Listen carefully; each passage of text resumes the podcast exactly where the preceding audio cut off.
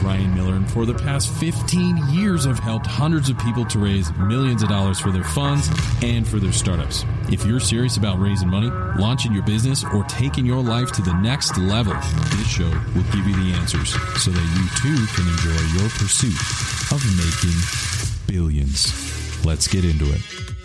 Can we just admit that pitching institutional investors is literally one of the most challenging things when raising money? So, in this week's episode, I have my dear friend John Jennings talk about what he likes to see when getting pitched at his $15 billion investment firm. I can promise you it's not what you think. Stay tuned for all of this and more coming right now. Here we go. Hey, welcome to another episode of Making Billions. I'm your host, Ryan Miller, and today I have my dear friend, John Jennings. John is the president and chief strategist of a $15 billion family office group known as the St. Louis Family Trust.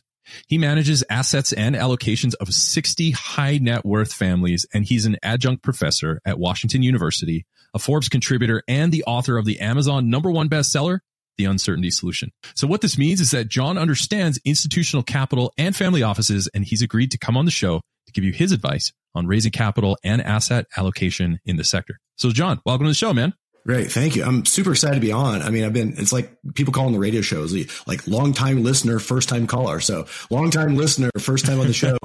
and I also understand, and it makes me feel good is that your listeners are not only just uh, you know way above average in intelligence and success, but they're all extremely attractive. So glad, glad to put myself in that pool. Yeah. yeah. Well, we're certainly an honor to have you, and you know it, it, the the show is done very well, and you're very generous, and it's all because of amazing guests like you. So you know, really quick, just in like 30, 60 seconds, tell us a little bit about what you do, how did you get there, and just just warm us up a little bit. Yeah. So I uh, started as a, a state planning and tax lawyer, and I also did a little bit of traffic law, still do.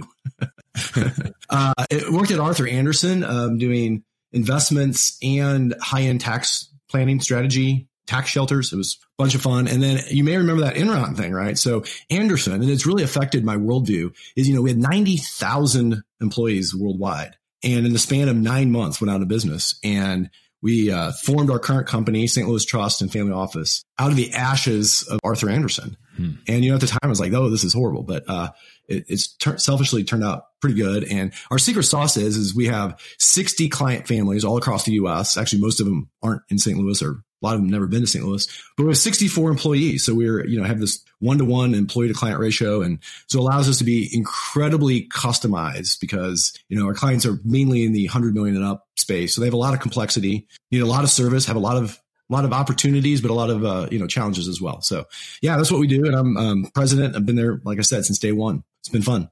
Awesome. Well, thank you for that. So we we go we we go from practicing uh, some law and and uh, all these things and finding your way uh, rising like a phoenix out of the ashes of Arthur Andersen exactly. to yeah, save yeah. ultra high net worth people and and that really helped to drill down. Now at 15 billion and that's in the aggregate of of all the stuff of of the families that you support. I would say you're you're you're right at that institutional level. I mean, that's yeah. just my opinion, but you know, your perspective on this, this is not a fam- small family office, folks. This is a large institutional investor and asset allocator and manager. Now, with all of that experience, we'll get into that big sexy stuff in the billions of dollars. But before we do, we got people in 100 countries listening around the world. As as young as high school apparently there's a there's a high school in texas that literally learns finance from this show. So oh, wow. yeah we got to love the kids out there and all the way to other family offices and people like yourself and everything in between. So that being said there are people listening. So let's let's address the beginners before we get on to the more advanced stuff. So that being said john i'm just curious for the beginners out there how do they win in the early days in asset allocation in really just getting started in high finance so that they can get to that level what would you say? Yeah. So, you know, I had this big watershed event that many of us had if they were, you know, out working doing this uh, in the financial crisis. And I'll tell you, up until the financial crisis, I thought to be, you know, a good financial advisor or investment expert, like I had to know everything. Like I just drank from the fire hose of, of information. You know, I read obviously the Wall Street Journal and every day and Barron's and Investors Business Daily and Financial Times. I subscribed to all these services and, you know, I read what all of our investment managers did. And I was like this walking, talking encyclopedia know it all of what was going on in the financial world. But, you know, something funny happened is I didn't see the financial crisis coming. And then once we were in it, I couldn't see a way out. right? And I, I, tell this story in my book, but I have this coworker. She's super bright, you know, CPA, went to Tulane, you know, she's fantastic, one of the uh, co-founders of my firm. But like I went to this client meeting with her and she was so calm. It was like March of 09, right? And she was like so calm. And I know I knew so much more than her about the market, but like she gave such better advice. And I was like, okay, something has to change. So really what I did is after the financial crisis is I turned off a lot of the news, a lot of the noise, trying to stay up with everything. And I shifted to seeking wisdom by reading more and more books, you know, and I read a ton of investment books, but also other areas, you know, physics and statistics and psychology, works of fiction and a lot of biographies. And it's interesting. Charlie Munger, you know, recently passed, but you know, one of the wisest you know, men, you know, around, you know, said you'll, you'll learn more by reading books than reading research reports and, you know, 10Ks and, and everything. And, and he said, you, you, learn more by reading 100 biographies than 100 investment books. And, and I, I really think it really differentiates people to go read, you know, read books because you'll, you'll, you'll have somebody that, you know, spent, I don't know, decades of experience and then they'll write and tell you basically what they learned and you can read it all in like four, five, six hours. It's, it's, it's amazing. And so, yeah, that's my biggest, my biggest piece of advice of people of all ages. You got to be a reader and read books when people are like, Oh, I read, you know, you know, I'm, I'm always reading, but I'm reading, you know, like news reports and white papers. I'm like, yeah, not, not the same not the same. And that's that's uh, I would say listening to you on that. That's a difference between absorbing knowledge and absorbing wisdom that you first yeah. alluded to. Is to say, you know, do you know the most? Well, did this person know the most in your opinion? Probably not, but they had some some a way about them that communicated information in a wise way. Like I, I read 66 books last year. I read 69 the year before. 2019, I read 101 books because my goal was a was 100. And um, and one thing one thing about having a you know a goal of reading a lot of books, and you know I think at least a book a month, but you can do two or three, four a month. Uh, I, I, think without a whole lot of uh, trouble, is it is it keeps you from doing other things that are going to distract you and probably waste your time. Like if you're spending any time on TikTok or X or Facebook or any social media, or if you're just like flipping around, like you, you should be you should be acquiring wisdom hmm. from a book. I love that. or, or, or, you know, enjoying a great work of fiction. Yeah, that's right. And so what does that do as far as, so here we are, we're cranking through those books. These are the beginners, your early days are just absorbing that information. Now that reminds me when I was young, and I, have told you this story, so we'll, we'll tell it to the world. But when I was a young analyst starting out, just like you suggested to people starting out, I just finished grad school and I would take the train one hour each way. And I was just an analyst, like just entry level, nothing fancy, just a number in a, in a company of 15,000 employees. I would picture the day that I was in an interview to be an executive. And I said, that day's going to come, right? I'm young. I'm in my late 20s and just finished grad school. And I would study old textbooks and I would study information and I would just continue to say, I'm going to be the best at what I do. Not the best in the world. There's no ego. It's just, I really want to add value. And in order for me to do that, I had to become someone who could provide value. And so I stayed on top of that. I read everything I could get my hands on from leadership to portfolio management to finance, accounting, derivatives, central banking, literally everything I could find, statistics, as you mentioned. And after a few years of that, two hours a day, five days a week for about five years, my next job was a CFO. And I literally made this like literally from the bottom of the the metaphorical totem pole to the top. Five years, yeah. In five years. And that was all from that. And when that moment came that I envisioned five years before that, it was a shoe in. And, and, and in that moment, you want to feel prepared. And that's a mind game that provides. And so based on that mind game, John, I'm curious of like, has that, how does that help you? Like, does that help you with flow? Like, what is, what does that do when you read that much in the early days? Yeah. And I still read that much now, right? So yeah, and I'd say early, in the earlier days, I would, I would focus a little bit more on, you know, my profession, right? And, you know, whether that was law or, or tax, I'd, I'd actually, you know, read these, these like tomes, these treatises on, you know, like estate planning and tax law and things. But, but I, but, you know, I, what, what it does is it gives you perspective and it like gives you more reps, right? So, you know, you have your own career and your own experiences and it's this limited set of data points. But when you read a lot of other things, there's all these things that you can bring in. I mean, Charlie Munger talks about them as being these mental models, right? Yeah. So you need, he says, you know, you need to create these mental models that, which are really ways of thinking and things that are true that you can fall back on. And like an example of a mental model and it would be, you know, wisdom would be, you know, Warren Buffett's, you know, be greedy when the markets are fearful and fearful when the markets are greedy. I mean, it's, you know, it's right because it's simple, but it's not easy. oh yeah. right. Right. And, and, you know, you, you start picking up all sorts of things like that by reading you know, books and be, read books by, you know, the great investors and, and, uh, and again, biographies. And, and also, you know, I, I don't want to mean think, you know, there's some people that just read nonfiction. Like seriously, read some fiction too. It does these creative things in your brain. I had epiphanies about the world after reading a, you know, a, a section of a, of a, of a work of fiction. But yeah, I think it, it trains you in a, in a way, uh, different than if you're, you know, passively consuming TV or you're reading, you know, things in, in the Wall Street Journal or on, you know, uh, different different articles. I, I think it's a, it's a nice discipline and gives you a, a great great perspective. I love that. And you know, in my early days, and and you can you keep me honest here, John. In my early days, um, I would pursue money, and I thought that was a noble pursuit, and and it is to a point. What have you found? Have you found that to be, I mean, not only yourself, but also all of these ultra high net worth families that you speak with, all of these people who've had some very exceptional success in the finance area. What have you found to be true that you can advise beginners as far as the pursuit of money? Yeah. So in my career, so I'm 53. So I'm not like super old, but nor, nor am I like, you know, starting my career. I'm kind of like on the, you know, the, the, the planning for the. now you're ramping up, man. You're ramping yeah, up. Yeah, exactly. But, um, you know, what, I, what I've noticed both with, with families that I work with and just throughout my career at different places is that the people that focus on money are sort of you know, less happy hmm. and, uh, often end up being less successful because when you pursue the money aspect, that's not always the best thing for you. Right. And, and it's interesting. Um, my, my next book that I'm writing is, is about money and happiness. So it's, it's related to my observations of spending 25 plus years in this industry with working alongside and getting like the inside view of these, these really wealthy families, but it's backed by a lot of research. And there's a number of uh, paradoxes uh, about seeking wealth. And, and, the first is, is that more money is correlated with more happiness and more life satisfaction. And that makes sense. I mean, it's not, it's not a super strong correlation and it, it starts, you know, having diminishing marginal returns as you get more and more money. I mean, that makes total sense. Right. But, you know, people that have, you know, people that make $500,000 tend to be a little more happier and have a little bit more life satisfaction than somebody makes $200,000. It's just that that's how it is. But, but what's interesting is, is studies have, have looked at, but if your goal is financial success, you end up being less happy. Related to that, again, you know, being successful in your career is great. Like it's, it's really fantastic to be successful in your career. And it gives you, a, you know, once you have success, it gives you self-esteem, gives you life satisfaction, correlates to happiness.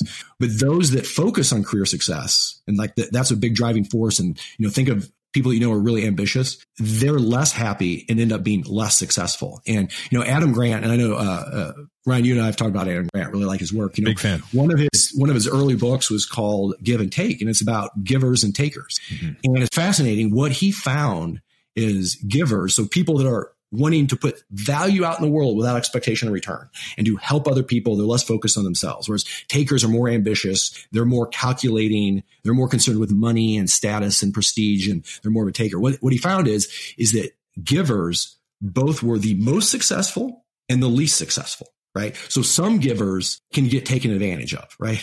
And then you have the takers kind of in the middle, but across the board, the most successful people were the people that were givers. And I'll tell you, um, my, my career really took a shift back around 2010 when I decided, I remember I, I was, I was running and I, I decided, you know, I'm going to stop worrying about my career, how much I make, getting promoted, anything else. And I'm just going to focus on other people. Now, no one can do that 100%, but I'm really going to focus on the people at my firm, the younger people, bringing them along, training them, helping them, and up my game even with my clients. I'm going to focus on everybody else. And I was doing really well up until then, but, but at that point, like my career took off. And I think that's one of the hard things as I've managed people over time is getting people to understand that you will have greater career success if you focus on other people, put other people, put the company, put your clients first. Don't worry about yourself.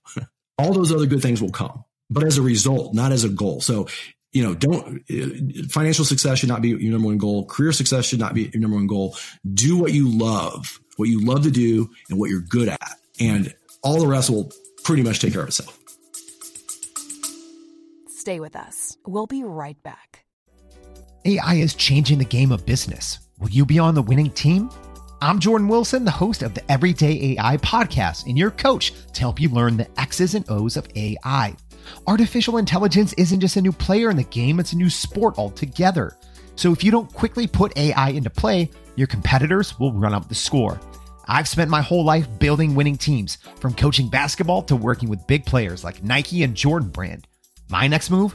helping you win with Everyday AI. Listen wherever you get your podcasts or on everydayaipodcast.com. Let's tap into AI together and put points on the board.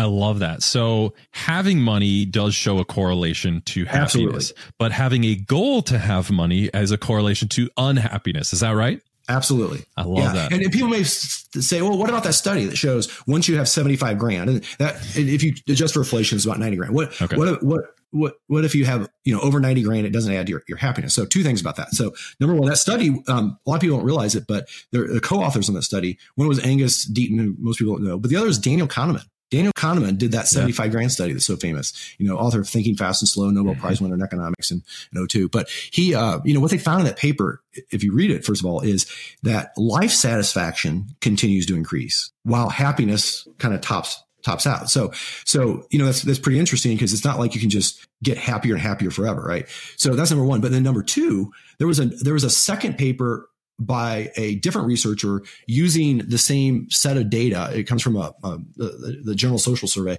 and he found that happiness and life satisfaction both continue to increase. Again, they increase less and less. It's diminishing return, but it continue to increase. And in something that almost never happens in science or social science, Daniel Kahneman and Matthew Killingsworth, the, the other author of the paper, got together and did a joint paper reconciling the two. Hmm. And what they found, this came out about a year ago. And it's got, of course, everybody loves the 75 grand paper, but the, the paper that corrects it like has gotten no press, right? But what they found was that Kahneman's original paper, there was this, there's these 20% of people about that are just basically unhappy people. Hmm. And basically what happens is, is they get happier or less unhappy up until about 75 grand. And then they top out. Hmm. But for the other 80%, they continue to get happier, right? So, so for most people, the happiness continues. And there's, there's, you know, there's, there's a study out of Harvard from 2018 that looked at the wealth of people and they found that, yeah, people that have over 10 million are happier and have more life satisfaction than people less than 10 million. Uh, there's a study in 1985 of the Forbes 400. Not all of them, you know, replied, but they found people that were on the Forbes 400 were a little bit, not a lot, but a little more happier than people that were not weren't on the Forbes 400. And it sort of makes sense because like when you have more wealth, you have the ability, first of all, to avoid things that are bad, like, you know, not having money and, you know, and ramen noodles, credit card, uh, ramen noodles, all that thing. But then there's other things like the things that you can do that do help your happiness, like buying experiences, doing things with other people, giving to other people, buying time. So like, I don't mow my lawn or do my leaves anymore. And I love that. You know, you know, there's all these other things you can do to buy time and all that comes with more and more money. So this idea that money doesn't buy happiness, no, but if you use it correctly and you have your head in the right space in terms of, you know, what, what you're following in life, the money actually can create more happiness. But the paradox is for all the listeners is, but you can't have the money as your goal. It needs to be the result of doing something that you love and that you're good at. Yes, and be a giver as well. So I, be I, a giver. I love that, and and I say a serious thing in a kind of a silly way, but I often tell people, and, and I've told you this, John, when we, have talked before, but um, being generous made me rich. That is literally the thing that changed it all. When I was a young man, just starting out, um, probably pursuing money, exactly what we said don't do. But I, I, oh, I, I did in my twenties too. Yeah, yeah. right. Because you're just like, hey, I graduated school. I guess the next thing is you know go make a career and buy your house. And so you know, there's a lot of acquisitions going on early in your your real career. So you need money. But very quickly i realized um, and that was just it wasn't a tactic. It's just how i am is i would generously provide. And i remember the first time that this worked and the gentleman turned into my mentor. So he's you know six three nine kids worth a hundred million dollars at gold mines and oil wells and wait, engineering wait, wait, why, why, does six three come into it? I don't know. Just large just he, he's, a, he's a lot. So how, tall are you? How tall uh, are you? Six feet Oh, yeah. So, you know, yeah, he, he was just, I'm just like, who is this guy? Like, literally, you're an outlier in everything. And so, so when I, so when I talked to him, I found out that he was building 132 megawatt power plant in a local area. And so I said, Hey, man, I just graduated grad, like this guy could have hired Deloitte, could have hired anybody. I said, Hey, I just finished grad school. I will build you the nicest financial model you've seen. I mean, not only will it be accurate, this thing will be a piece of art. Like you will be super pumped to show this to your investors. This will be beautiful and it'll be effective and dynamic and all these things. And I said, the best part is I won't even charge you. I, which trust me, at the time, I really wanted to charge them. But I said, look, I would just want to learn from you and your investors and your other partners And so I walk into this room, there's billionaires, there's finance emissaries of Saudi, the Saudi crown prince. There's all these people in this room, very interested. I show them the model, blow their mind. All that stuff happened. But the point is not what I did, but how I got in that room was from being a giver, exactly like John said. And this guy was so impressed, and I knew he would be because I gave him everything I had, every ounce of education that John talked about filling your mind with. I gave him everything I had and charged him nothing. And I show up at his office in the biggest boardroom I'd ever been in, and it completely changed my life. Why? Because I chose to give. And so by giving, and that was the moment, friends, that two things happened. Not only did I realize that my generosity was an asset, but I also realized that it can actually change your career. And in that moment, that change happened was finding money was no longer my goal. This is exactly what John's talking about. Just hit me. Just hit me, brother. I love it. So by not making, so pursuit of money can be okay. Having money is great, but don't make it a goal. I think is what we're hearing if you want fulfillment in the early days. I love that.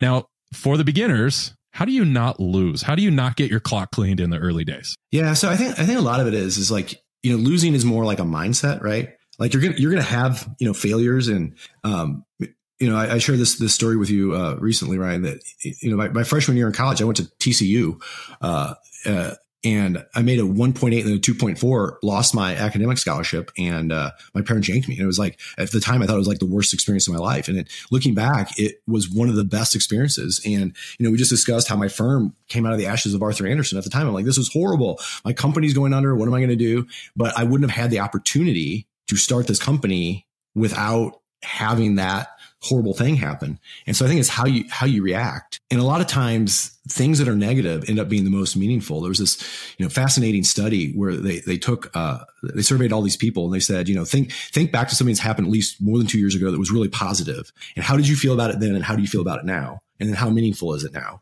And the same thing with negative. Think about a you know very negative thing. How did you feel then? How do you feel now? How meaningful? And what they found is is the positive things don't feel as positive now. Makes sense. And the negative things don't seem as negative now. So like we have something that is known as having like your um, emotional immune system, right? So we, we think that if something bad happens, it's going to be horrible and it can be horrible, but we adjust to it is, is basically what happens. But then what, what they said is, is, is how meaningful did you find those negative experiences? And with a huge margin, people found in general, the negative experience is the most meaningful in their lives. And, and I think that's really something to hold on to when things don't go your way and you fail and you will fail and hopefully you learn from it, but then realize this will be, you know, something that will end up being a positive or, or I'll take great meaning from it later. And, and it's interesting. Um, you know, I have, I have two kids, 21 and, and 24, but, um, you know, I have a very big interest also in like how do you how do you raise kids in affluence you know for like for our, our, our families and clayton christensen who was a, a,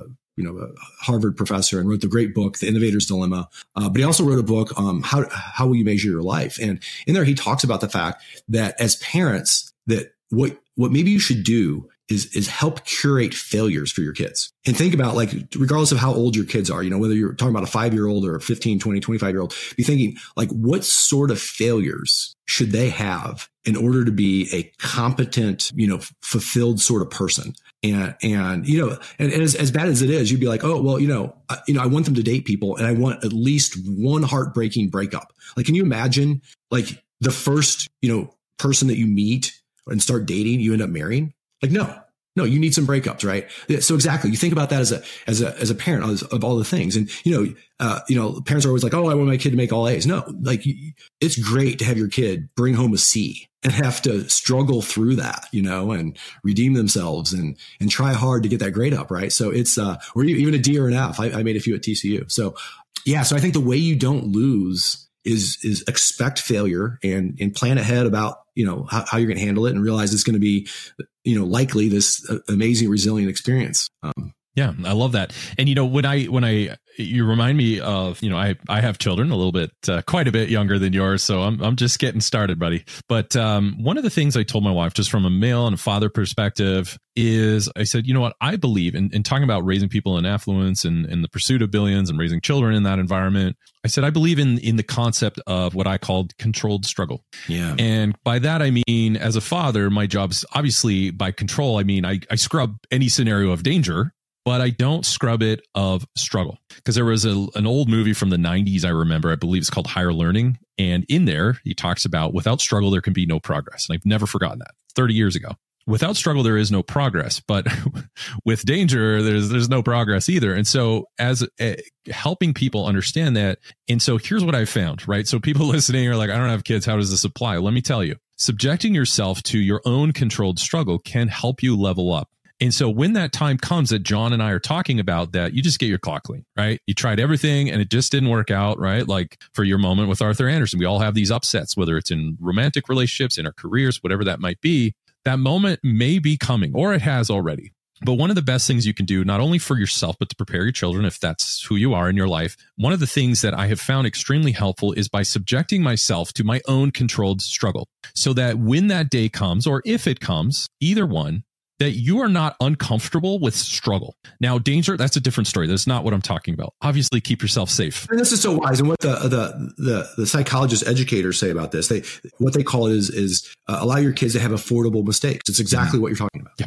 Yeah. So I run every I run every morning with my 7-year-old son in the Canadian winter. it is cold, but we're properly prepared and it's controlled struggle. It's not dangerous and it's controlled struggle. And literally yesterday we had people two people roll down their window and be like you guys are awesome. What are you doing? It is like minus 30 right now. So aligning to that not only does that allow you to really have a good sense to say look if you want to be healthy if you want to get your money right first be okay with being uncomfortable. Now, that being said, I did I did tease the audience that uh, we're here to talk about institutional capital as well. So yeah, we yeah, talked exactly. to the beginner. So let's let's really punch this thing up and get into the institution sphere. So that being said, let's start with the market. What are you seeing out there as the chief strategist of a $15 billion trust? What are you seeing? What's your predictions? I know you're in Forbes all the time. What are you seeing out there? Yeah, so really, and, and, in my book, I have like an entire chapter on um, um, predictions and expert predictions. and, and, I'll tell you, so the, the market, the stock market and the economy and even politics, it follows something what's known as a, a complex adaptive system. And what a complex adaptive system is when you, you can't tell the nature of what the output's going to be based on the inputs. And, and this happens because in, the, the, stock market the economy is because you have all these intelligent actors, you know, people, firms and everything that, that learn and they can change their behavior. And they, they change their behavior because of things that happen externally. And then they're watching everybody watch everybody else. And then it creates real effects that cause feedback loops, right? So, I mean, if you think back to like, you know, AMC and GameStop and everything, right? So, so basically you know, you had these these people on Reddit, I think it was, that, that decided, okay, you know, let's make this the stock go up, and and they did, and then more people were buying because it was going up, right? And it was, there was like no fundamentals. They're just like, we're going to buy because other people are going to make it go up, right? So we, we've all been there where this sort of thing happens, but then it caused real effects, like what AMC did, which was fascinating, is they raised more capital, you know, and it, it probably helped them survive because these these people on Reddit ran the stock up, right? And and and, and then there's this feedback loop then of people seeing make money, so they make more money. So anyway, that's that's kind of how the stock market operates, and, and and what it what it means is is that it's inherently unpredictable. It just absolutely is. And you know, nobody was predicting the pandemic when it happened, or a stuck boat in a canal, and people were expecting the the war with Ukraine. And when it happened, people thought it was going to be over really quickly, and they didn't. The the what's been going on with Israel and Hamas that that wasn't predicted. I mean, none of this was predicted. And it kind of reminds me of, you know, back in um, 2011, there, there's an investment manager we use. It's a deep value. We use their international product, right? And I remember like 2010, they were like, oh, you know, we're, we're overweighting Japanese stock because, because we think they're undervalued. We think Japan's really, you know, set themselves up nicely for growth and they're just going to do great. So, you know, we're doubling, you know, the, the, the EAFE in terms of our, our Japan allocation. And of course, in March of 2011, there was an earthquake that caused a tsunami that slammed into the coast and the Fukushima you know, reactor and, you know, it had all the devastation and basically it tanked the economy and the Japanese stock market with it. And a few months later, we had a, a call with this manager and we were, you know, kind of nicely. I mean, we're not dicks. We're, you know, we're from Missouri, you know, Midwest. It was Midwest value. So we are like, kind of like, you shit the bed, you yeah. know, you know, what a bad call. And they're like, no, no, no, no. It was a great call. How were we going to predict an earthquake? And the, the point here is they're missing the point. Like you don't get a mulligan because earthquakes, wars, pandemics, terrorist attacks, boats stuck in canals, like you don't get a mulligan for that.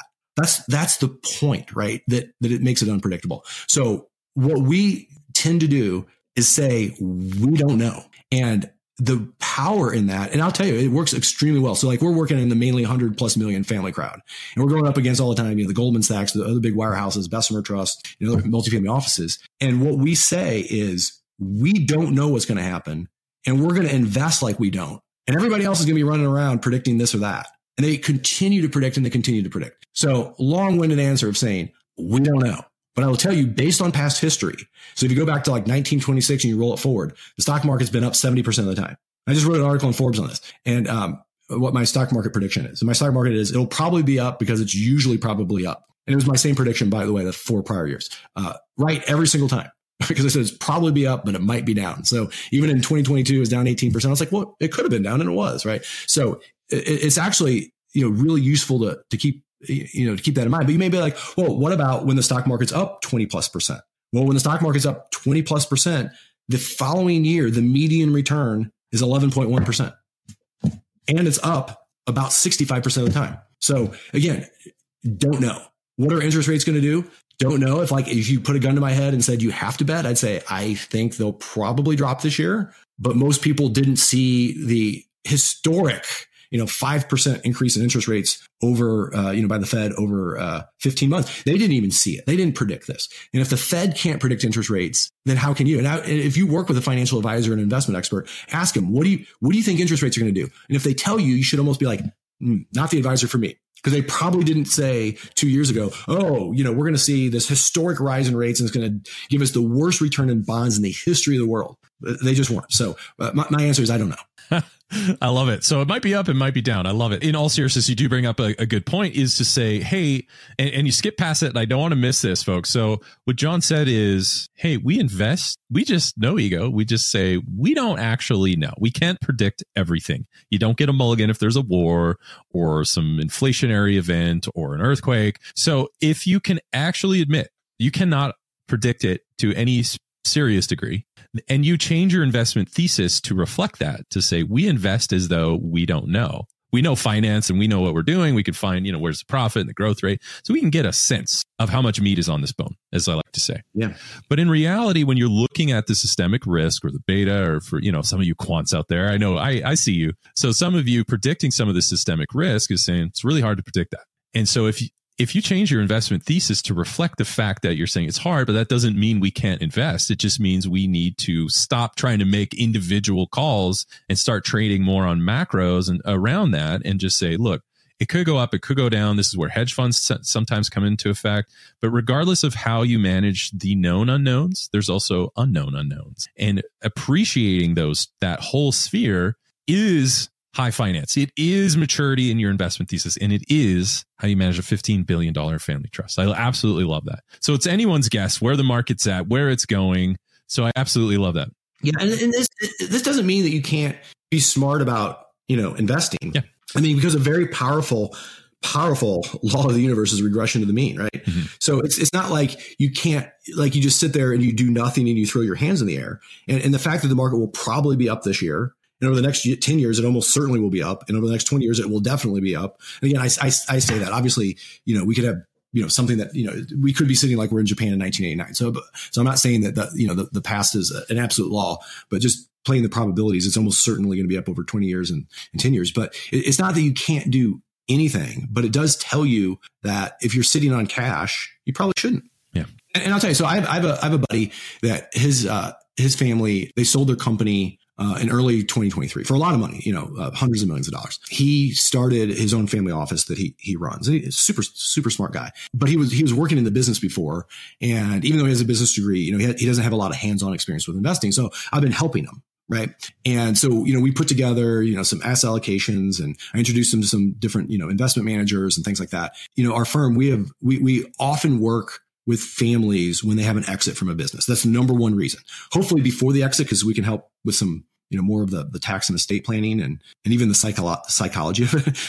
But uh, you know sometimes it's afterwards. So you know in, in, our 21 year history like we've we've helped families invest you know i don't know five or six billion dollars of cash. So it's a it's a ton so we've seen what works and what doesn't. And really what what works is, you know, you, you typically, you know, even though the odds are in favor, let's just go invest it all in one day.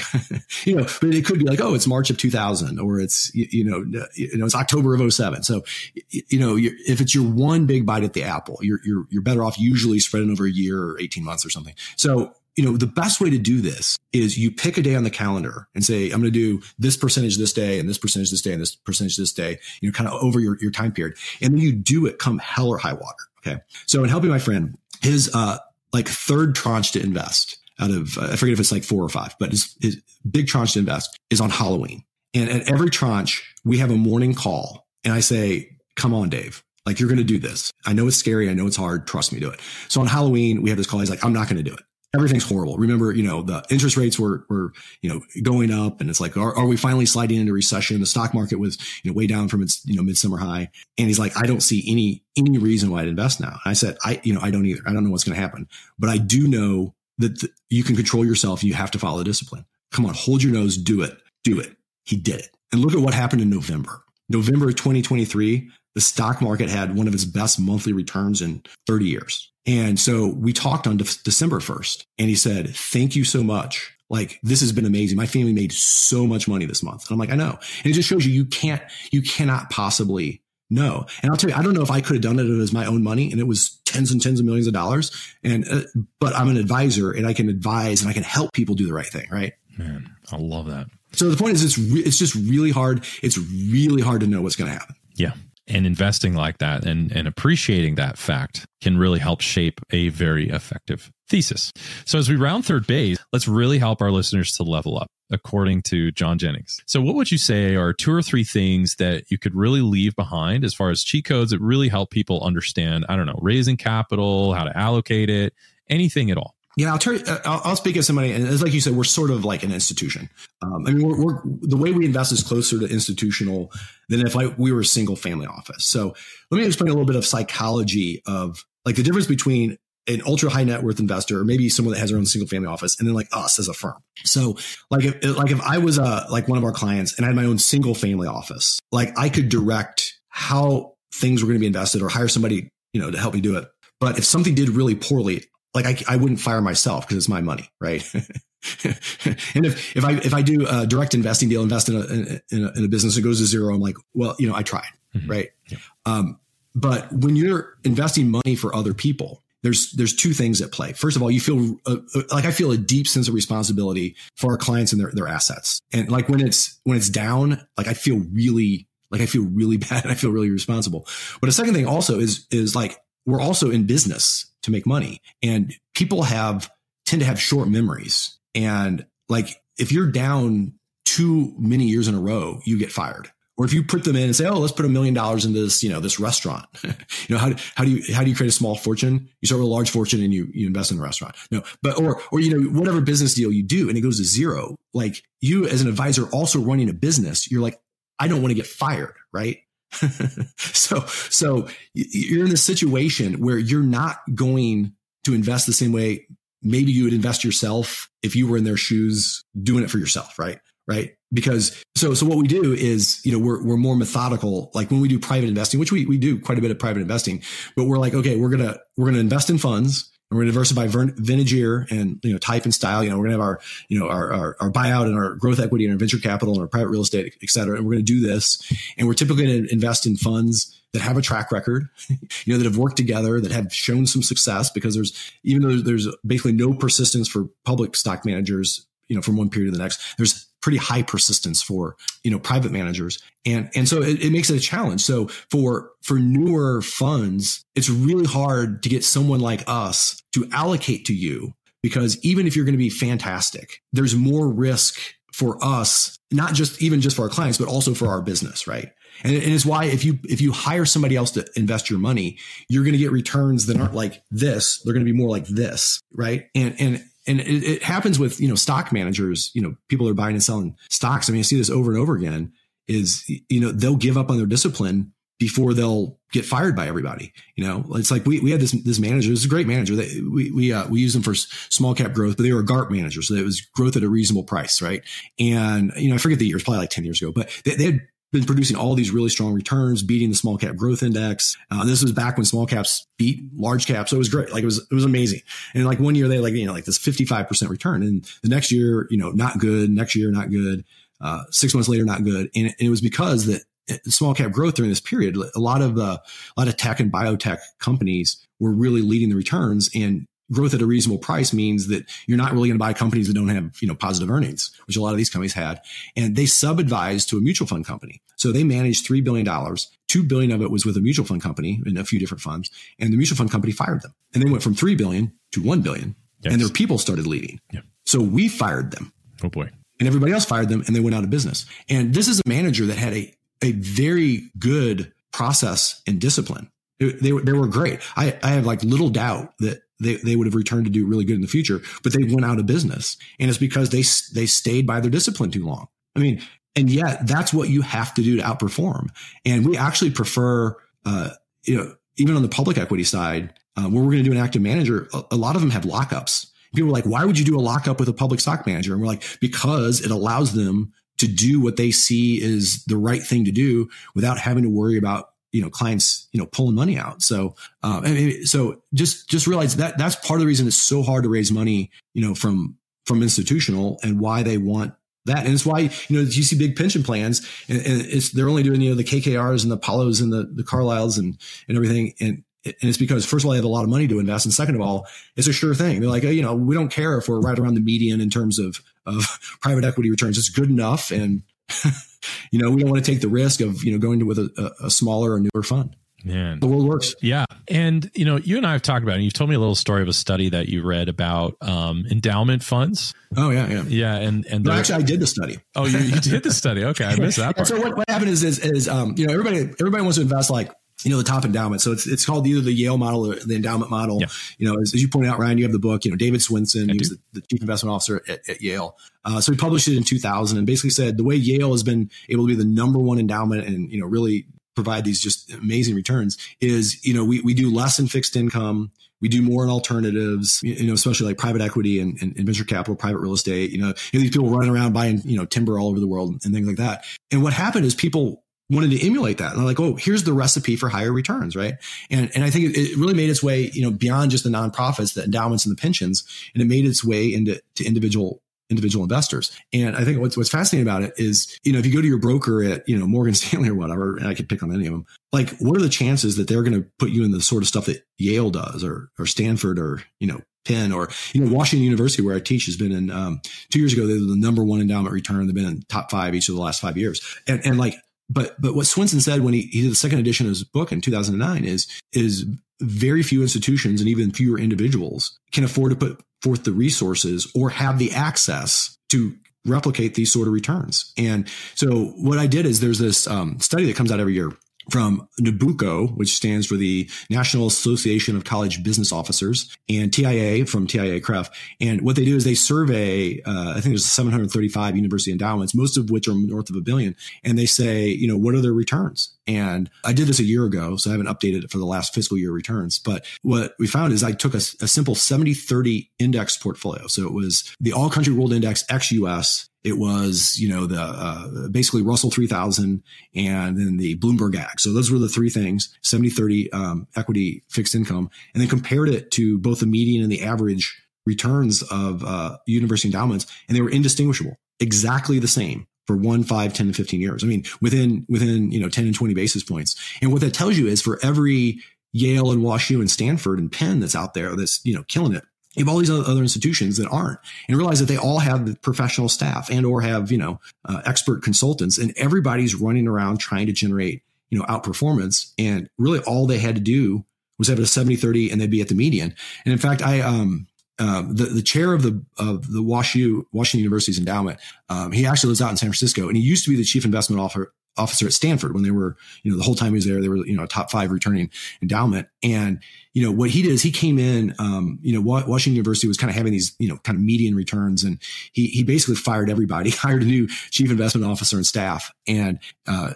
name's Eric Upin, amazing guy. But he said one of the things they really look closely at is whether they should just do a 70 30 index. and then they, they, they ran some numbers and said, well, what if we levered it, you know, 1.1 times or 1.2 times. And like if you levered a 70 30 index portfolio 1.2 times, again, they'd be a, you know, you, you'd almost be guaranteed to be a, a top, uh, you know, decile university endowment is, is what you would be. So it, it's, it's, it's pretty fascinating. And, and there's another, uh, there's a, another paper that was, was done called what would Yale do if it were taxable? And it said, yeah, the, the Yale model and these endowment models are great for, you know, nonprofits like, like these university endowments or pension plans. But what happens if you have to pay taxes? And what they did is they, they reverse engineered based on Yale and their returns and their asset allocation, like what their assumptions were and they said now let's let's add in taxes. And what they found is is that they would greatly increase their amount of public equities especially their index funds that they would get rid of their hedge funds you know, and it, basically it was this much different allocation than the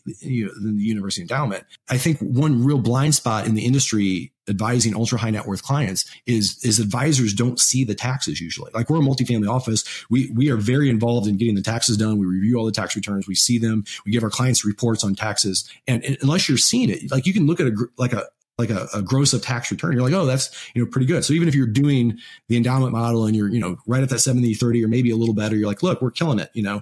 But the thing is, is that after taxes, if you're investing like an endowment, it's like a bloodbath, right? So I think every time you look at anything, you got to say, I'm going to tax adjust it. So like we, we invest almost nothing in hedge funds. And it's because of how tax inefficient they are. I mean, I can't say we, we never invest in a hedge fund, but we're, we're really skeptical of the hedge fund because of the, of the, of the tax hit. And there's different types of alternatives. So uh, again, you know, private credit is a big deal. And again, you, you gotta, you, you gotta run what the taxes are on private credit and say, is this worth the lockup on an after tax basis, right? So I think that's that's incredibly important when you're working with ultra high net worth investors as opposed to a nonprofit organization. You know, and and just to echo on that, I'm sure you get maybe some emerging fund managers. I'm just hallucinating here, but you know, it, it would be putting myself in your position. And so when you've done this study and you find out, say, you know, really active management, it really comes down to a 70 30 was, was some of that from the endowment side. And then you may have some. So we're talking about pitching people like yourself. And so if these managers come in and they're like, we're going to outperform the market,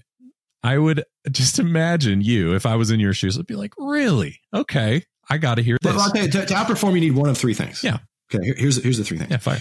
You, you need to have better information mm-hmm. than the market or the other people. Yeah. You have to have better analysis or you have to have better behavior, right? Mm-hmm. And, and, and, on the public stock side, and, and, I, and I like to ask this to, to public stock managers. Sure. You know, which of the three do you have? And it's almost impossible to have better information in public stock, right? Yeah.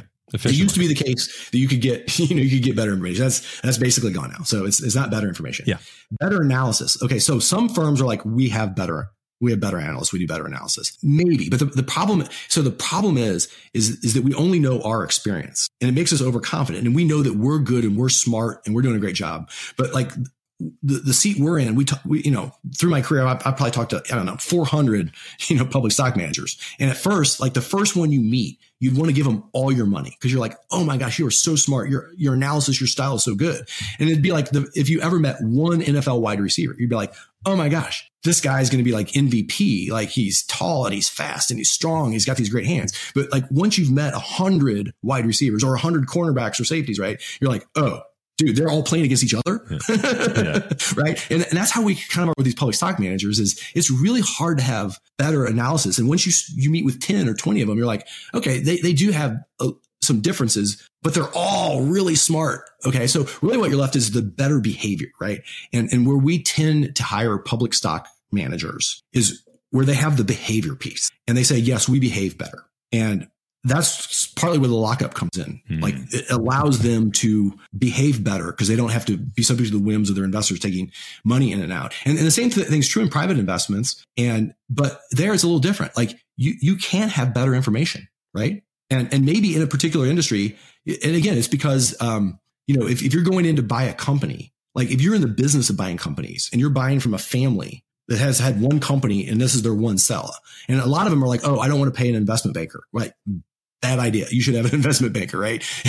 like I see it all the time. Our clients are like, "Oh, we're going to sell our business. We don't think we need to pay, you know, three, four, five percent to investment banker." We're like, no, you absolutely do. You will absolutely get your money's worth because you know there's this almost information asymmetry. Somebody that's used to buying businesses versus somebody that doesn't usually sell businesses and you can know more about their business and this is it's not insider trading. You can you can dig in and like so there's there's there's this this ability to have better information maybe even better analysis and definitely better behavior in private investing. And, and i think um, really as a, a private if you're a private investment manager and you're selling into someone like us it's really explaining you know kind of what that is and you know what's your you know what's your differentiator like what what are you doing that's different than just the guy down the street? And you know can you prove it's correct and, you know, a key thing that we look for, especially for like an earlier fund is, you know, really the quality of the people. Yeah. I mean, we're, we're investing in people always like that's who it is in, in private investment. You're absolutely investing in the people.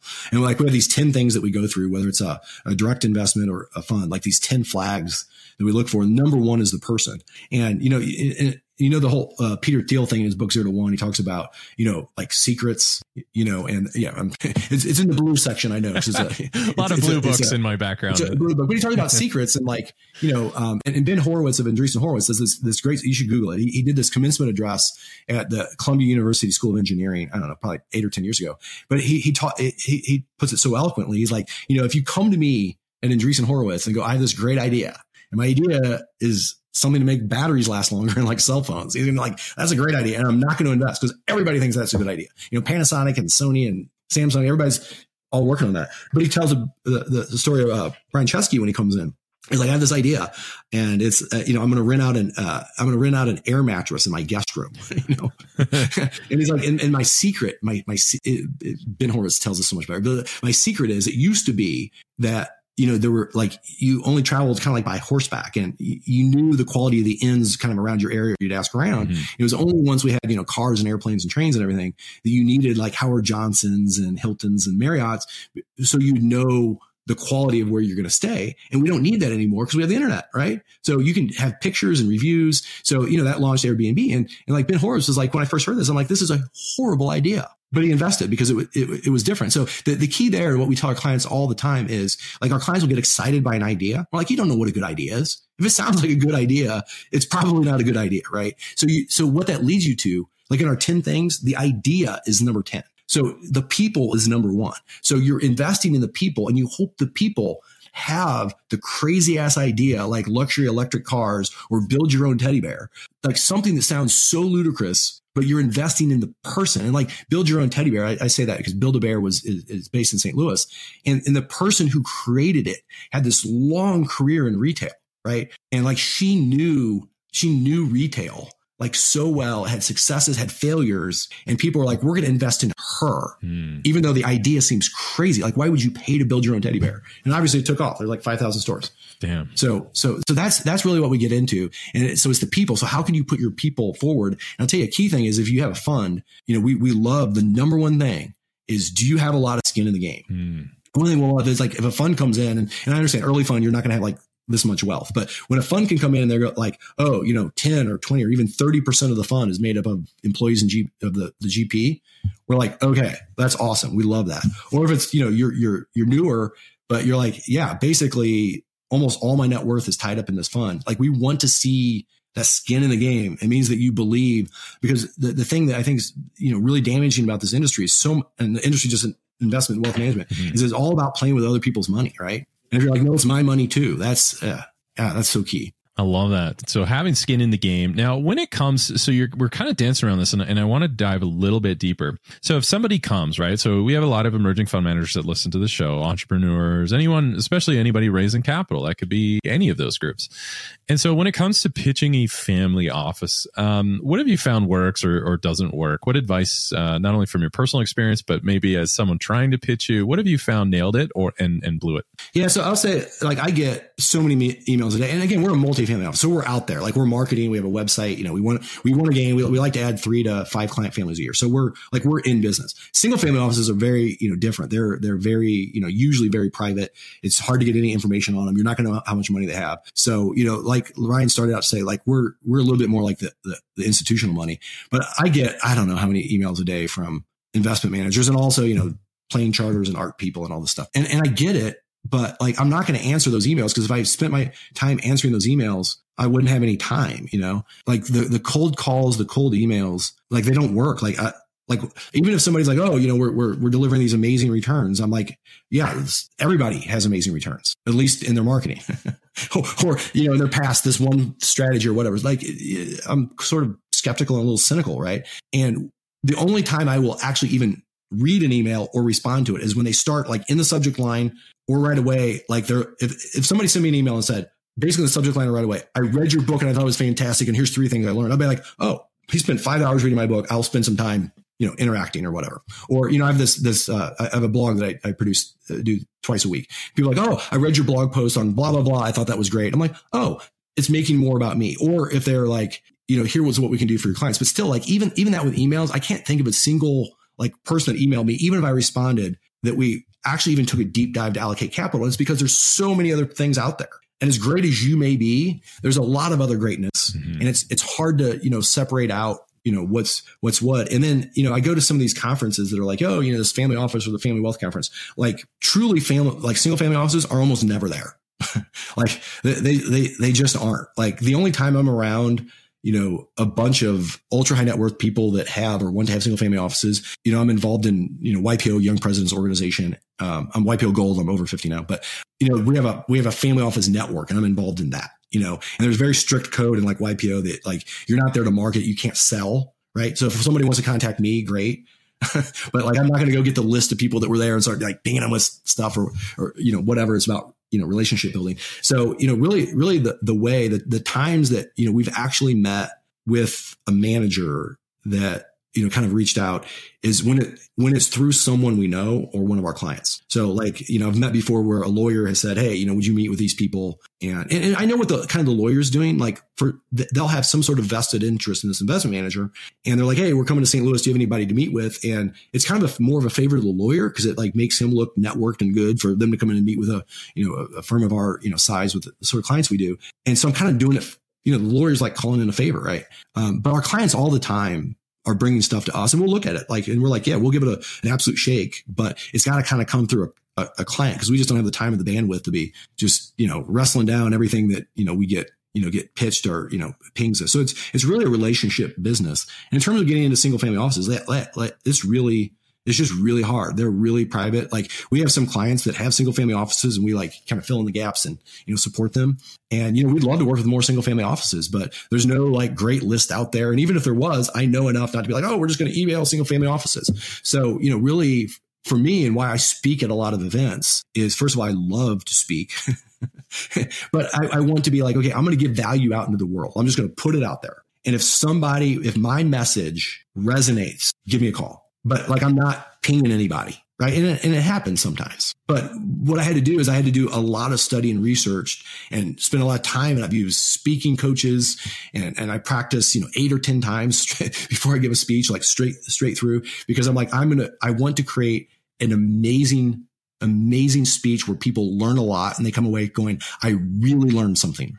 And, and if nobody ever calls me, that's totally fine but that's kind of how we've tried to get into you know the ultra high net worth single family offices. I mean most of our you know we're almost exclusive re- referrals. We we you know rarely get calls just like oh i heard you speak or i read your book. I mean it happens. But um, it's mainly you know we we share a family with a lawyer and then they have another family and they're like oh you should call you know st louis trust or an existing client, oh, you, are exiting your business, you should go to my advisor. They work with families just like ours. Awesome. And cold calls sounds like cold calls don't work. And, and you and I've we've exchanged uh, some some scar tissue on this one, but very often, and, and same with me, folks. So I, I obviously invited John uh, just through our own relationship, but often, you know, having a top rated show uh, or a large institutional thing, it, it attracts people in in that industry, and often, and it's the exact same thing. If I can echo what John's saying, even from my own experience, a lot lot of people want to support me and help out and it's so kind of them to do that. But not i'm it's just not possible for me to answer everybody so the ones that get yeah. an answer and, and, john feel free to disagree on this uh, from your experience and on your side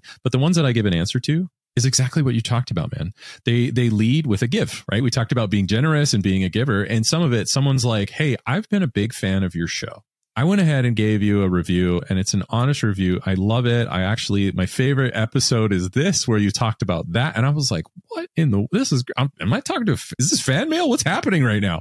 And yeah. And, and so they, they actually talked about it and they were a PR rep and they wanted someone to, to come on my show. And I was like, Absolutely. Now, obviously, they still have to meet some requirements, but the ones I get is they led with a give, and even if that's a compliment, that's uh, they they like to social media post, if that's who you are, whatever it is, find a way to add value, to contribute, to add uh, anything at all, right? Like John, I, hey, I read your book, John. I really love this chapter where you discussed X, Y, Z, and that reminds me of a thing. I'd love to talk to you about that thing. Oh, okay well you definitely have my attention so i i can't impress this uh, enough and the other thing that you you alluded to john and i and i don't want to gloss over this just for our listeners sake you and i i know what you're talking about but i really want to really underscore this is that some of these events are a waste of time. Now, last May I spoke. I was with Ed Mylett and Jim Rogers and Jen Gottlieb and all these these people on stage, and it was about thirty five. Yeah, some, some, are great. Some are great. Yeah, some are great. And I was on stage and I said, um, Uh, you know, I totally set him up for this, but I said, who here has been to a local networking event? 3,500 emerging fund managers. Everybody raises their hand, right? That's a lot of people. It's a good sample size. And I said, who here's raised money from those? I swear, John, you could hear a pin drop. Not a single hand went up. And I was like, why do we go to these things? And the problem, the reason why we still go to these things and don't raise any money or don't pro- progress our business or whatever it is, is because everyone there is just as bad as you are. Everybody's going to take. And so guys like John or guys like myself who, who are allocators, we don't go to those things because everyone's like shoving their business card down your throat to hire me to be your accountant, your lawyer, your dry cleaner, your your personal trainer, your landscaper. And you're just like, oh my gosh, this isn't even fun. Yeah. And so these networking events are not great. If you're trying to find a family office, you, you might, sure. But in finance, we play statistics more than calculus. So the probability in what John and I are saying is probably kind of low going to these networking events. So how do you get in the room with a guy like John? Well, he just told you. I just told you. Start with a give. And it doesn't have to be money. It doesn't have to be a gift. Probably that would be weird, but something sincere. That is what we're saying is show us that you've paid attention to our firm. Showed us that you've paid attention to me. Like we're very easy to do due diligence. Yeah. And so doing that and leading with a give and that spirit of generosity, I'm telling you folks, and John is telling you the same, it can literally open doors for you. Would you disagree? No, I, I, I, totally agree. I, I think it's great. It, it's absolutely, and, it's tough sometimes. Like, you know, how do I, you know, how do I act as a, you know, a, a, giver? And I think it comes back to the, you know, almost, you know, don't put seeking money or seeking status or, you know, fame as your, your thing. Like we can smell it you on know, you. you if, gotta, yeah. If it does, you can totally, you know, as you put it, smell it, it, it. Absolutely. So, you know, I think it's so important to be like, uh, you know, be passionate and believe in what you do. And you know, it's, it's interesting. There was this this article that was published I don't know a year or two ago, and um, some some sort of a, a, periodical for like people out in Silicon Valley. I'd never heard of it. Somebody forwarded it to me. It was called "Choose a Good Quest," and it was it, it was really these two people wrote it. It was kind of a screed against a lot of people in Silicon Valley uh, that were you know creating things basically because they wanted to make a lot of money. And, and what they're, a great article. Um, um, if, if, you Google it, you know, choose a good quest in Silicon Valley, it'll probably come up. But it, they, they talk about like, you know, you got to think, do, does someone, do people really need another dating app or another like video social media app or, or this or that? Like, you know, and I think like about Mark Zuckerberg and like, like at the end of the day is, I mean, maybe somebody else would have done it too, but has he chosen a good quest? I mean, look at, look at what social media has done to the fabric of our lives and what it's done to our democracy. Like yeah, like has he chosen a good has he chosen a good quest? And I think part of it is is whatever whatever company or business you make, like you have a non-financial reason for being and say, you know, I want to create a company that's going to make a positive dent in the universe. And you know, it's kind of like in Star Wars where the Death Star blows up that planet you know, and like the, uh, you know, Obi-Wan is like, you know, you know, the, the force just, you know, screamed and, you know, that's the sound of, you know, like a billion people dying or whatever, you know, you know, I want to have a company that if it went out of business that like would disrupt the force and then part part of that is yeah being a giver and just doing the right thing and all that but it's also telling the truth you know? And i think you heard that with my you know my market prediction. And my entire book is telling the truth. Like when i give talks on it afterwards and it'll be people like in the financial industry like afterwards they're like oh my god that is the first you are the first person we've ever heard speak at an investment conference that has ever like completely told the truth. That's, and, you know, that's kind of like, that's kind of our goal. That's that's you know that's that's our goal. But i think as you as you create your fund or your business or whatever it's like you know you know, we, we probably only have one life, right? So go do something good and great. And if you do, the money will follow. But like, don't, it, it, like Ryan said, you can smell when somebody's just chasing the money or, you know, when somebody starts a business, it's like, just because I want to be rich. And, and there's this, uh, fascinating every single year since 1965, a sampling of entering college freshmen has been done where they ask them all these questions. And back like in the late 1960s, like one of the questions every year was, uh, it talks about like, what are your top priorities? Like, um, you know, for your life and like college and here on out. And one of the questions is, um, you know, I want to create a, a like a, a, meaningful philosophy of, of life. Okay. And like back in like 1967, 1968, like 74% of entering college freshmen said that was one of their top priorities. And they also ask, you know, how important is it to be rich or financially successful? And back in 1967, 68, it was like, you know, like 30% or something. Well, those have completely flipped. Like over time, you could just see them like the, the, the two just like, you know, converge. And, and now like and I forget the exact numbers that it was last year, but it's like 80% of entering college freshmen say that one of their top priorities is to be financially successful and developing a meaningful philosophy of life is down to like 25%. And, and, you know, I think it's just a reflection of our society. I think social media makes it worse. And they always say, you know, we're all comparing our insides to everybody else's outsides. Hmm. And I think that happens. Like you look at these people that are on Instagram or TikTok or Snap or whatever, and, and you're like, oh, look, look, you know, they're, they're, have all this, you know, these houses and these trips and their lives look perfect. And I want that. So I have to have money. And it, none of that is true. None of it. Wow. So would you say that that is, you know, it's kind of converging into a, a, third helpful tip is some of these things you mentioned that are helpful to you. So you mentioned showing it was so pitching a family office. Number one, you said the thing that impresses you is showing that the GPs have some stake in the game or the founder, whatever it is. If it's a direct investment, of startup or a fund, whatever it is, show that you got some skin in the game. Number two, that you mentioned just now is show that you have a non-financial reason for existing. Yes, obviously you need profit. We we know that, guys. Like if you pitch us, we know you need profit. You look, at Theranos, look at Elizabeth Holmes. Why was she able to raise all that money and have like George Shultz and Jim Mattis and all these you know these people on her board and get the you know Betsy DeVos and the Walton family and uh, uh, I think Larry Ellison invested and all these, you know, it's because she told this amazing story. Mm. She said, you know, as a, as a child, I was always scared to get my blood drawn and you know I'd have to have all you know like maybe she was sick or something. But she's like, I, I hated it. I hate, and so, you know, we're gonna be able to run all these blood tests with just a, a pinprick. And, and she told the story of like, you're gonna be able to go into Walgreens. You're gonna get this entire array of tests and imagine what this is going to do in emerging countries. It's going to completely change medical care yeah. in the developing world. Like th- this is such a compelling story that people just started throwing money at her, even though it was a fraud. Yeah like and we can all learn from that not to be a fraud but the power of like she's like i am going to change the face of medical care and save millions of billions of people's lives by this new technology. And people are like yes let's back up a dump truck. Take whatever money you want. Right? And i think we can all learn from that. And it's not the it's the power of stories and especially if they're powers of stories of like i want to make a dent in the universe. And like my dent is i want to spread truth and transparency surrounding the entire wealth management industry. And then I want to help my clients live more happy, fulfilled life in the face of wealth because it's like, you know, more wealth makes you happier, but also more wealth brings with it more challenges, more burdens, um, you know, you know, how to help people live like, like better, more fulfilled lives, even though they're rich. Yeah. Reminds me of uh, an old poet I used to listen to in high school, Biggie Smalls, right? more, more, money, more yeah. problems, right? Wasn't that him? Yeah, exactly. And you know, um, and then what would you say, just just to round out this thought on like the things you like to see when when getting um, when w- some of the deals that you did end up funding? How have you found? Because there's some there's the, the debate is out as far as people sharing their failures, hiding from them, or being upfront oh, with them. Yeah how how have you found? What does that mean if you've got a GP or a founder in front of you that said, "Look, I'm I've got this amazing opportunity. I've done that. I'm going to change the world." Right? They got all those things. They've got skin in the game. They've got a non financial reason for existing. They're telling a compelling story, but then they're like, "Look, I haven't always got it right. I've, I messed it up. I had, you know, a couple good startups, couples that failed. Here's what I've learned, whatever that is. How do you find when people are open? Cause you, you value honesty and transparency as much as I do. We, we love it. And we, we, we ask, you know, whether it's a direct investment or a, a fund or, you know, even a public stock fund, we, we, ask about their failures and, you know, things they got wrong. And some of the things were like, you know, what you're, were you mo- most confident of that you,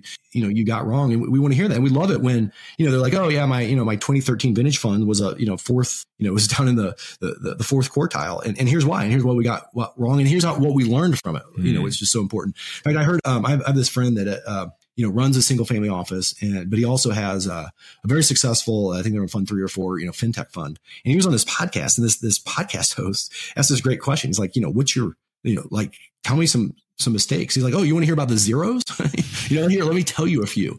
And it was so fascinating because usually you don't hear people come on podcasts, you know. And he was telling this this story. There's like some beverage, you know, and like what he didn't realize is, you know, they had this great beverage and this great price, but you know, it, like they they didn't realize the games that need to be played to get to the part of the shelf where the consumer would see it. Like they were down like in the corner, right? you know, and, and they're like, we didn't, we just didn't know. We, we, we didn't know that the company needed to play this particular game to get like where you could see them. You just couldn't see them. So if you can't see them, you can't buy them, you know, and it, it was just, it was, that was one of the stories. It was just fascinating. But like, we want to hear that because everybody, like if you, if you've done this for long enough, you're going to have some failures and, you know, put them out there and here's what I learned from them. I, I, will tell you, like if all you've had is failures, yeah, that's a problem. But you know, you know, but it's, it, don't hide from your, your, your failures. And, you know, I'll tell you one thing that tips us off when, when, whenever we see, you know, again, I'm talking about like public stock invest uh, firms, like when they're, when they're just touting like their since inception number, and that's the, you can have a since inception and have that graph or whatever. That's, that, that's totally fine. But if that's the only thing they're hanging their hat on, it, it, gives us pause because like an early manager, like if you're starting and you know you're managing $10 million and you, you put up these huge returns and then later you're managing a billion dollars and your returns aren't as good, you know, you know, maybe your since inception looks really good because you were either lucky or, you know, a different manager or it was a different time period when you, you know, you were, you were killing it back when you were, you were smaller. But if you look at how your investors have done, well, most of the money came in later. you know, so if you're just looking at like a since inception, if you were there from day one, which almost nobody was, and again, it's not you don't have that, but you know, be be honest, you know, about your you know, be honest about your returns. And, you know, if you're coming in, don't just show, okay, I have three funds and I'm going to show the one that has a good track record. No, show all the funds because we're going to ask like anybody that's any decent at due diligence. We're like, show your other, show us your other funds. It's like, oh, well, you just made it look like you, you know, had discovered alchemy you know, yeah. it's like, well, this was one fund. The, you have these other two, you know, and that's, and that's the game that's played in the mutual fund industry. They, you know, they, they seed five funds and then they, they let them run for three years and then they, they merge three into the other two at the end of five years. And, you know, we have all five star funds. Wow. So, so, so there's all these games that are played that we're like, you're just better off, even if you're not playing that game, you're better off just nipping in the bud saying, okay, we're going to be completely transparent. You know, we have this investment manager. It's kind of interesting. He, he only invests in banks and thrifts. It's kind of interesting, but every time there's a really bad month, I get a call. In fact, I even say to him, like, like Joe, you can stop calling me. Like, you know, uh, it's fine. You don't need to call me when there's a bad month, but I appreciate it because he's like, we had a really bad month. And let me tell you, you know, not just banks and thrifts were down, but we were down more than the, you know, the, the KBW bank and thrift index or whatever. And, and here's why, and here's what we learned. And, and, and I, I appreciate it. But on the other hand, like, you can stop calling me Joe, but like, I'm like, I trust this guy. Like, I'm going to put other people with him because I, if they want to invest in just banks and thrifts, but I, I trust him because he's, he's straight up. He's, he's straight up yeah. and I don't know, like 50% of the fund is his money. So he's got, he's got those elements, right? So you know what he stands for. He's got skin in the game and he's very clear and he used to be a bank examiner. He worked for the Fed as a bank examiner. I mean, it's like his his his his understanding of banks is like uncanny. And what he'll say, he's like, I have better analysis. Analysis. Because I'll tell you, everybody else is covering banks, wasn't a bank examiner, and most of them are covering multiple industries. Like any other firm you go to, it's like, oh, I'm covering banks and this and this and this. And he's like, I only do banks. I only invest in banks, and I only you know, I, I, know about it because I was a bank examiner, and then I worked at a, a, a, big firm where I was the the head analyst on you know on on financial institutions, and I've been doing it a long time. And you know, give me these these younger analysts that are covering you know four different industries and have, have never gone and closed a failing bank as a regulator. Man, I, I, absolutely love it. This has been a phenomenal conversation, John. Uh, enjoy mixing it up with you, brother. Uh, as always. Yeah, so, me too. Thanks. Um, so just as we as we wrap things up, any closing remarks, any thoughts, any ways? If there's people out there who have 100 million or more under management, they want to contact you, ways to find your book. I mean, yeah, anything sure. at all, anything at all. Yeah yeah, just to leave behind. Like if you're if you're interested on more of uh, you know us, me, or, or book or anything, uh, my website is John J O H N M as in Michael Jennings.com, all one word, johnmjennings.com, and you can find my blog there. It's called The Interesting Fact of the Day. I think my tomorrow is going to be on uh, a set of research papers, and it's it's kind of uh, kind of known as uh, ego egoism bias or responsibility bias. But you know, one of the main studies is they took married couples and they asked them like, what percentage of the housework do you do? Like, mm-hmm. what percentage of the child care do you do? What percentage of like doing the dishes? And like the totals between the husband and wife were way beyond hundred percent, right?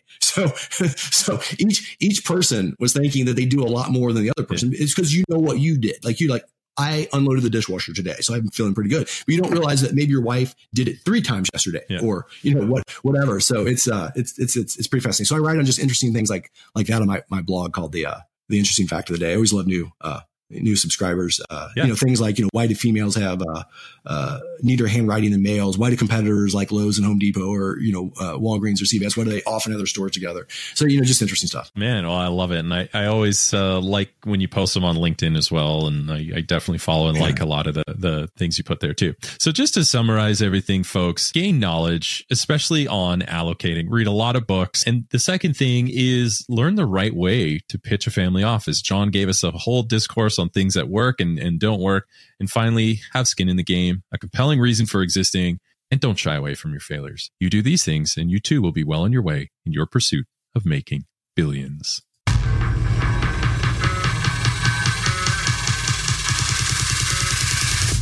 Wow, what a show! I hope you enjoyed this episode as much as I did. Now, if you haven't done so already, be sure to leave a comment and review on new ideas and guests you want me to bring on for future episodes. Plus, why don't you head over to YouTube and see extra takes while you get to know our guests even better? And make sure to come back for our next episode where we dive even deeper into the people, the process, and the perspectives of both investors and founders. Until then, my friends, stay hungry, focus on your goals, and keep grinding towards your dream of making billions.